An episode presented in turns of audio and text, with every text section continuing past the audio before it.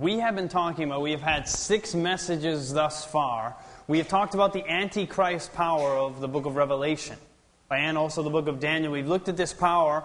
We've seen that this power would rise up in Europe, that it would be a religious system that would also be a political system. So the Antichrist power is not some secular power, but it is actually a Christian system that the Bible says would even claim to forgive sins. Actually, at least that was one of the forms of blasphemy we've already seen.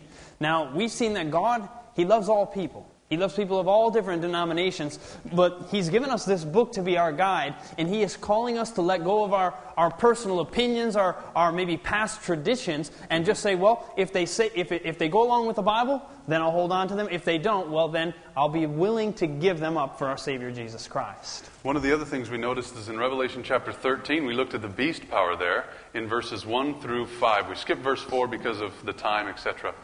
But we saw that the beast actually looks like Jesus. They both have horns, they both have crowns, they both have names written on them. They both have come up out of the water to start their ministry. They both are animals or beasts, as it were. They both have names written on them. They both have been killed or dead, they received a deadly wound, and then they were also given health or healing to that deadly wound. All the world wondered after both of them, and they both continued. How long was it? Do you remember? I see somebody's lips moving, but I got to hear you. What is it? 42 months. I heard somebody say it. So, what else did we talk about? We talked about the order. Chad, what about that? We saw the order or the chronology of the Antichrist would be that there would be the Antichrist. After the Antichrist would be judgment. And then after judgment, what would happen? There would be the coming kingdom. That's right. So, Christ and his coming kingdom. So, the, the order is the Antichrist after the Antichrist judgment, then Christ coming in his kingdom. So, what else did we look at? We looked at clues, we looked at more clues, and then we revealed who the Antichrist was according to the Bible. Yes. a clear. worldwide religious power that was also a political power that, rose that up would in Europe. rise up in Europe that had uh, that, that claimed to forgive sins. Yes. And we saw clearly from the Bible 13 other points that it was little. It had persecuted people for, uh, and it ruled for 1,260 years. It persecuted through the Dark Ages and, and on and on and on. We looked at lots of points. So tonight we're going to go on to the next one Antichrist substitute. But before we do that, I'd like to introduce you to somebody. Pastor Ken Veal, if you don't mind stepping up here, he's the pastor of this church that you're staying in as you listen to these series of meetings.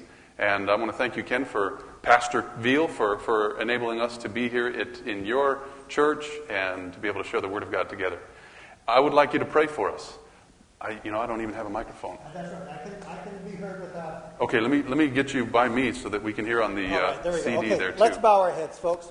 Gracious Father, we want to thank you for your word. We want to thank you for friends. We want to thank you for the fellowship we have here. And we just want to pause and ask that the Holy Spirit will be here to teach us, to guide us, to help us to understand the word that you've given to us. We pray in Jesus' name. Amen. Amen. Amen. Thank you, Pastor Veal. I appreciate it. Well, Chad, why don't you lead us in the first scripture? All right. Did you turn yourself off? Okay. We read here. Well, just to clarify. Not a scripture. not a scripture. But what we see is that tonight, after the meetings, you may have questions, you may have had questions, and we're going to be answering them tonight after the meetings. Remember, we have two meetings each night.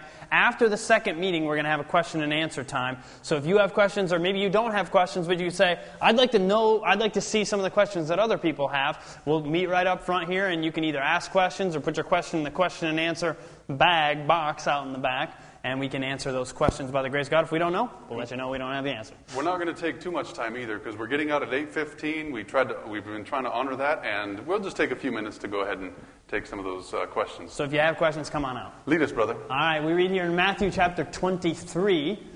We read, Call no man your father upon the earth, for one is your father which is in heaven. Now, those are pretty clear words. Call no man your father upon the earth. Daniel, who is speaking these words? Jesus is actually speaking to the Pharisees in Matthew chapter 23. What he's saying is to those that were, uh, they were highly esteeming people of their religious faith.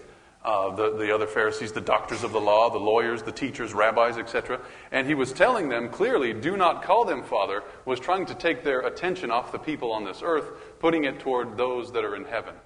God the Father, God the Son, God the Holy Spirit. In fact, it was God the Son who was saying it, but but God the Father was the one that was focusing, being focused on.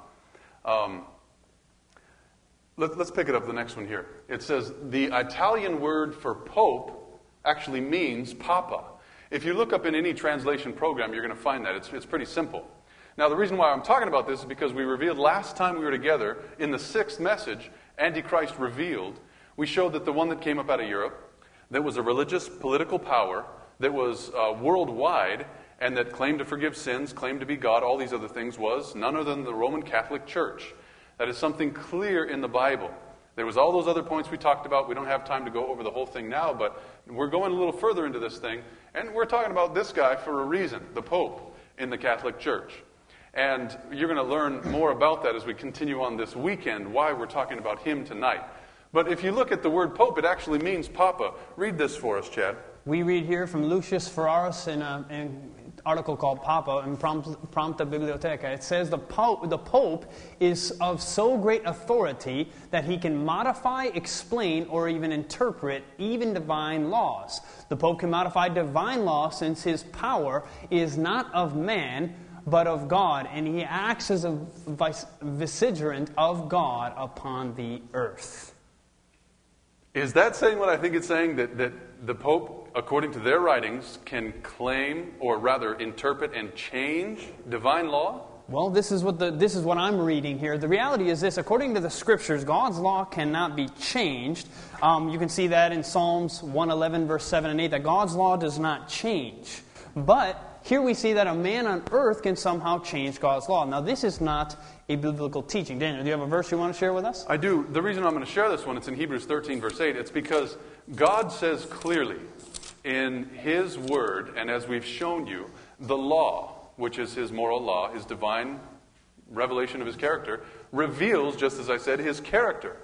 And so, as you look at his law and it reveals his character, how could somebody change that law if it does reveal his character? Because the Bible says there in Hebrews 13, verse 8, Jesus Christ, the same yesterday and today and forever. It says very similar in, the book of Malachi that God changes not.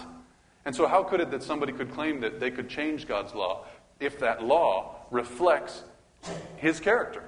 It couldn't happen. It couldn't happen. You know, I, I said Psalm, Psalms 111, verse 7 and 8, and what it says there, it says, the, the works of his hands are verity and judgment. All his commandments are sure. They stand fast forever and ever and are done in truth and uprightness. So all God's commands are sure, they stand fast forever and ever. They will not be changed. So God's commands, particularly his Ten Commandments, cannot be changed. That's right. And it says in Psalm 102, verse 27, You are the same.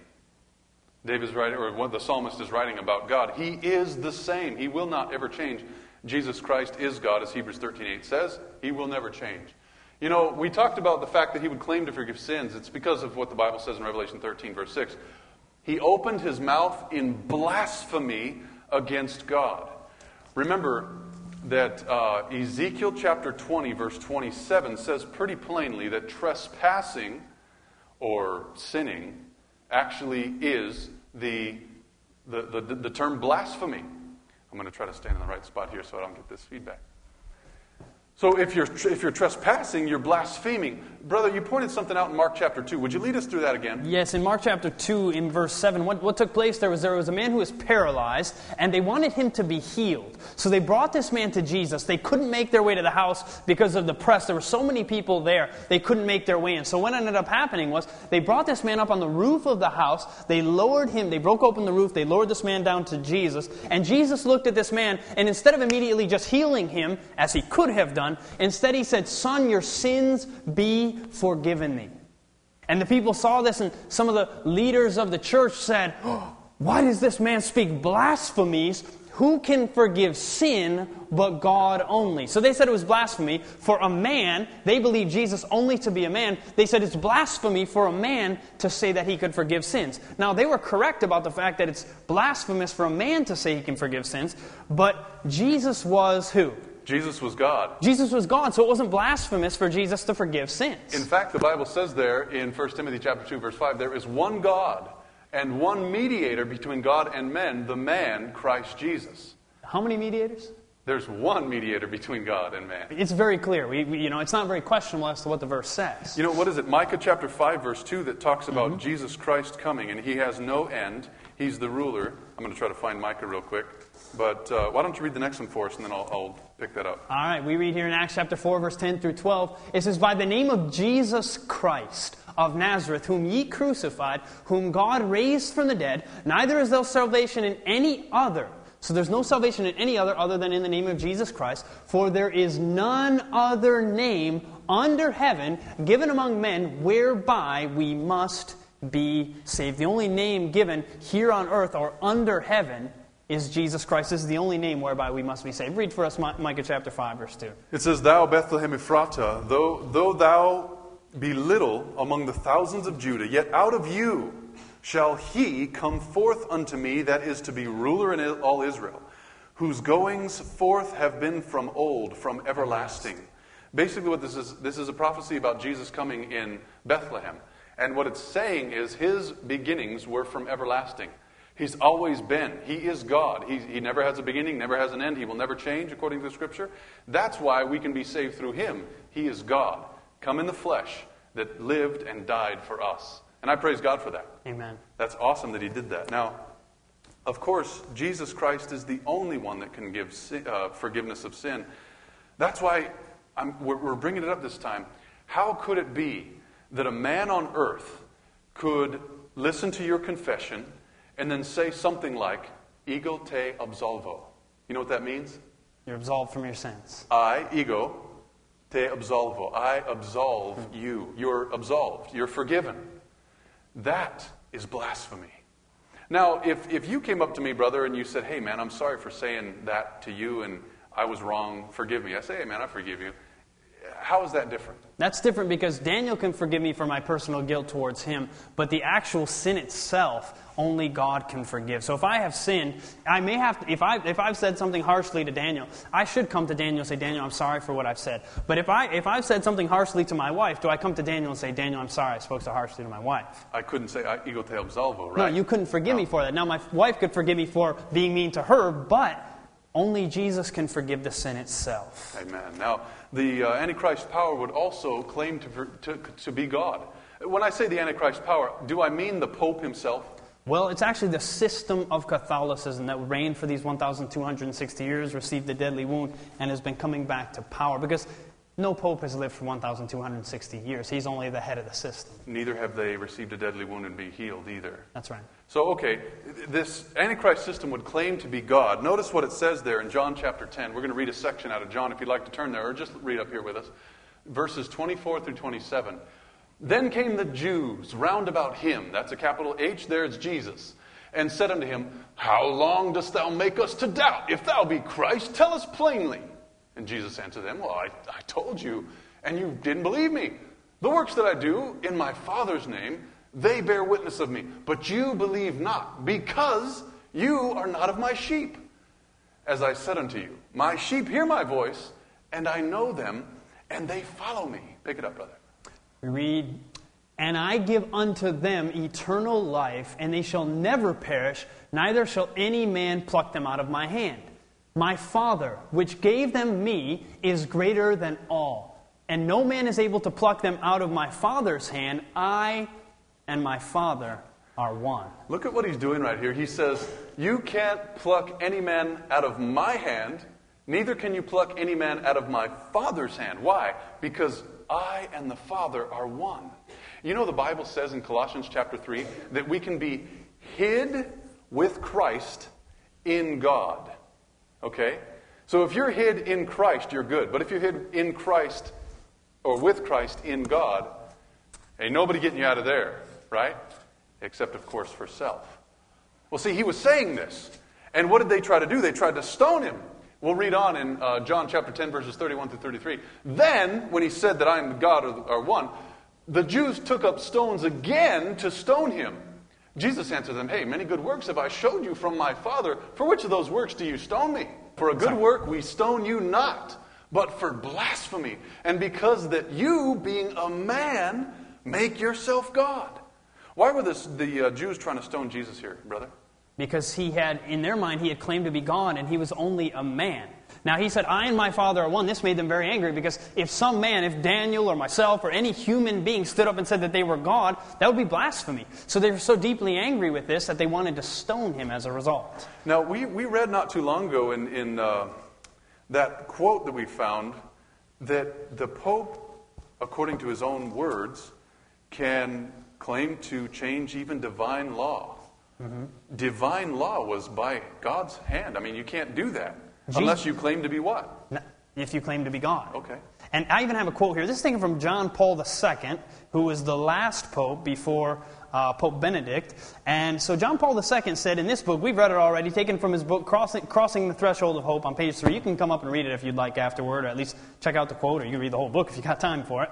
But it said, confronted with the Pope, one must make a choice. The leader of the Catholic Church is defined by the faith as the vicar of Jesus Christ, and is accepted as such by believers. The Pope is considered the man on earth who represents the Son of God, who takes the place of the second person of the omnipotent God of the Trinity. So it says that he takes the place of Jesus Christ here on earth for us. I remember last time you read that, you were saying, you know, it's, it's nice that I could say, hey, Chad represents Christ. Because certainly you should represent Christ on this earth. Yes. And I should represent Christ as well. But to say that I take the place of Christ, I think I've gone a little far, don't you think? So that's the point of what you're reading, I think, is that the, the wording doesn't allow for much less than somebody claiming to take the place of God. And I'm also thinking along the fact that we read that the, it says that the Pope can actually modify, explain or even interpret divine laws. Now, Jesus said, Think not, Matthew chapter 5, verse 17, think not that I have come to destroy the law or the prophets. I have not come to destroy, but fulfill. He said, Till heaven and earth pass, one jot or one tittle of the law shall in no wise pass till all be fulfilled. Saying that Jesus himself, as God on earth, could not even change the law himself. Yeah. That's right. So here comes a man saying, claiming that he has the power to do that which even Christ himself could not. Okay, well, you know, in the land of Edom, there is a place called Petra. Anybody ever heard of Petra or seen this picture before? This place is absolutely immense. In fact, you've seen. You can see the people at the bottom. You've seen the most of it. Can you see the people? I'm going to point to the people. There's a man right there, okay? This is all hand done many years back. That was, uh, it's a city inside of a rock, okay? It's huge. And what happens, I, I show you this because Jesus understood what he was saying when he said the next scripture. Notice what it says. Would you read it there for us? What was this place called? Petra. Petra, okay. Go ahead. All right, it says, Whom say ye that I am? Matthew 16, 15, and 17. Whom, whom say ye that I am? And Simon Peter answered and said, Thou art the Christ, the Son of the living God. And Jesus answered and said unto him, Blessed art thou, Simon Bar Jonah, for flesh and blood hath not revealed it unto thee, but my Father which is in heaven. Notice what he's saying here, brother. Uh, Peter says to Jesus, Hey, you are the Son of God, right?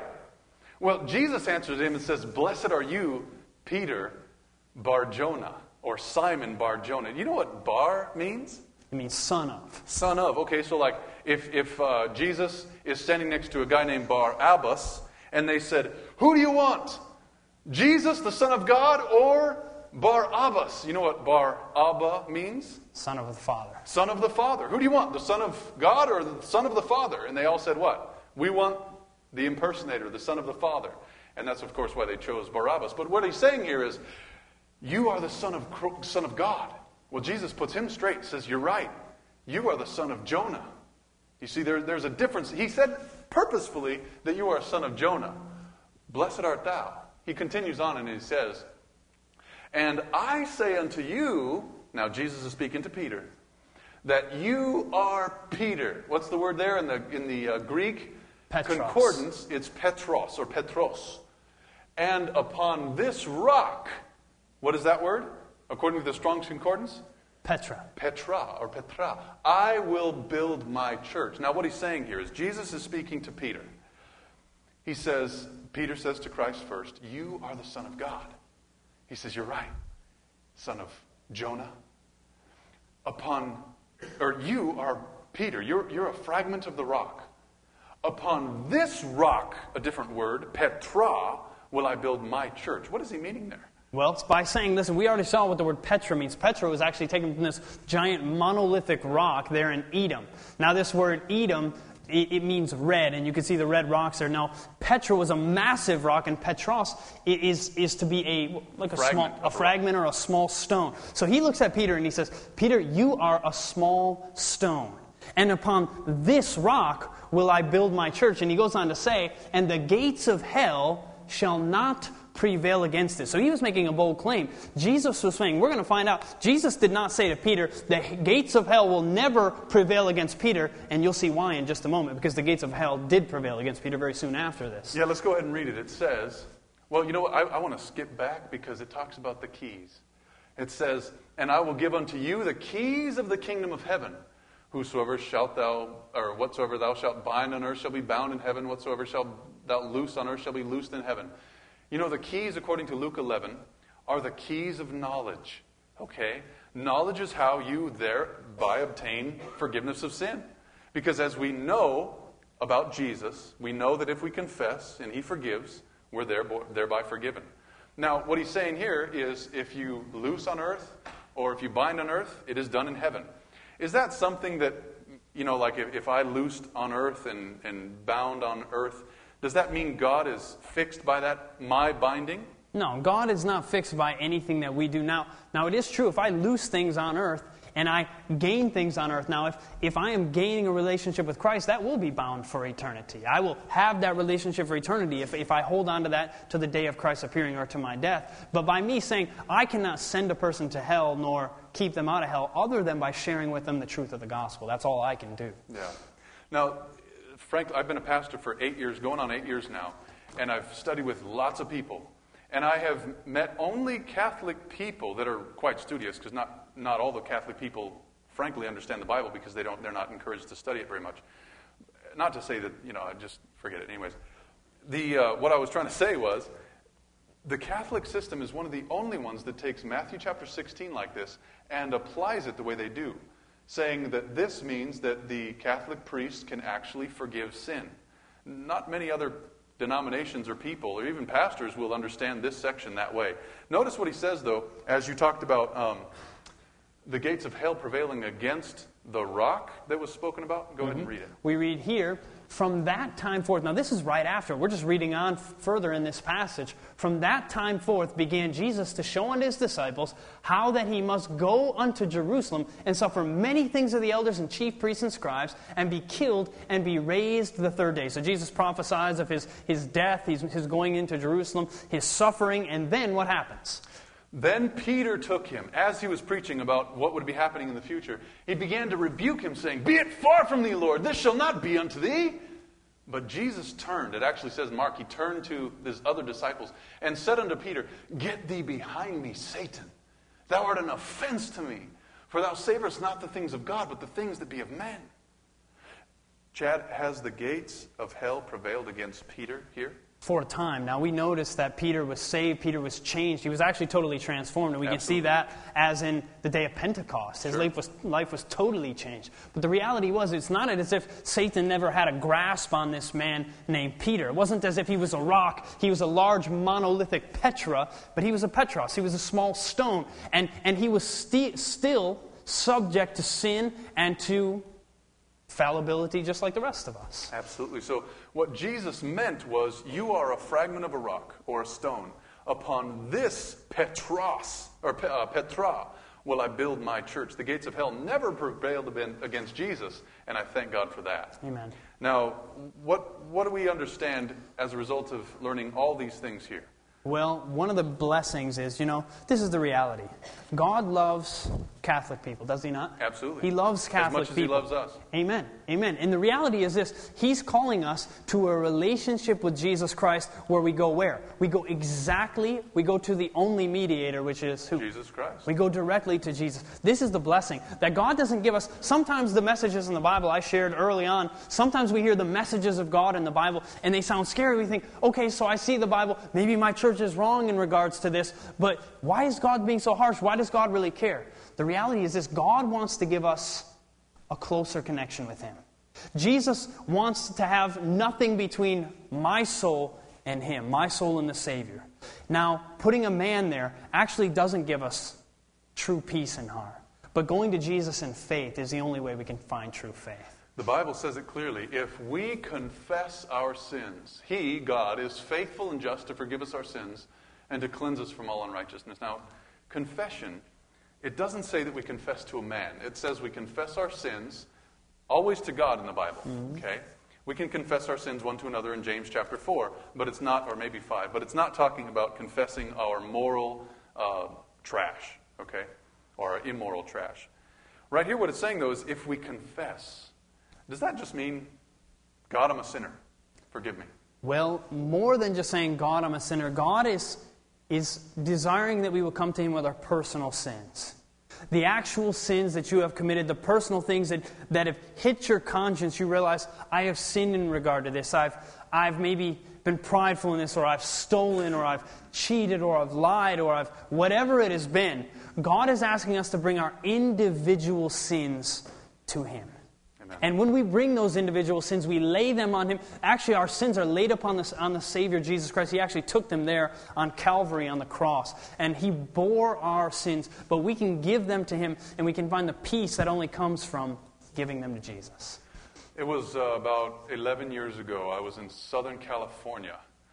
I was convicted by the Spirit of God to start reading my Bible. And one of the verses I read was right here, 1 John chapter 1, verse 9, a very favorite scripture. And in fact, if you haven't memorized it yet, you ought to do that.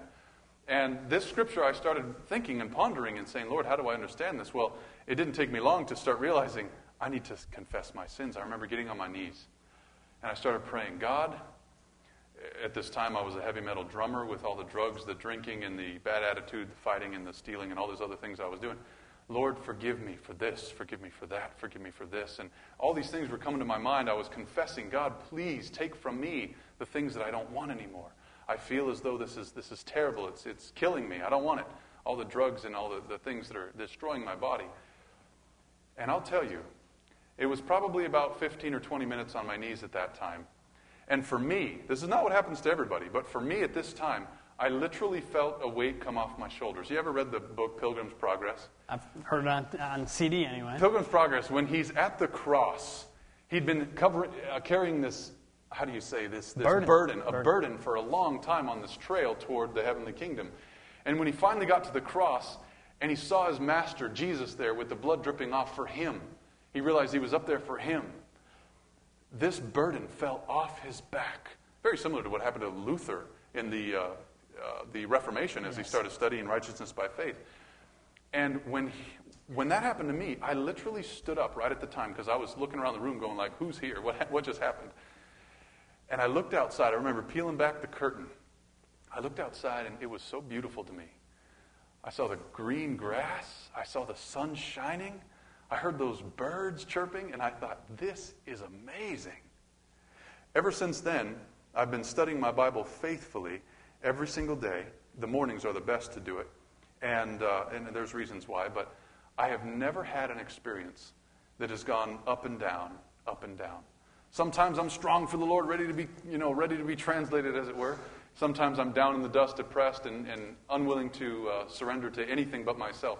I've not had that. And, and you know, try to take a guess of why. Why do you think I've had that experience? Because you've had a continual experience with Christ in the Word of God. That's just exactly. That is exactly what it is. For me, I would say I've had an experience with God because every single day I've been in His Word. You know, His Word says that it is life. In John chapter 6, it says plainly, the Word of God is life. And if you don't have this in you, you have no life in you. So if you're reading your Bible regularly after you've confessed your sins, like really deep down, you've searched your heart. Lord, what is it that I've done? What is evil in my soul? Get it, get it away from me. I confess that specific thing and I surrender it to you.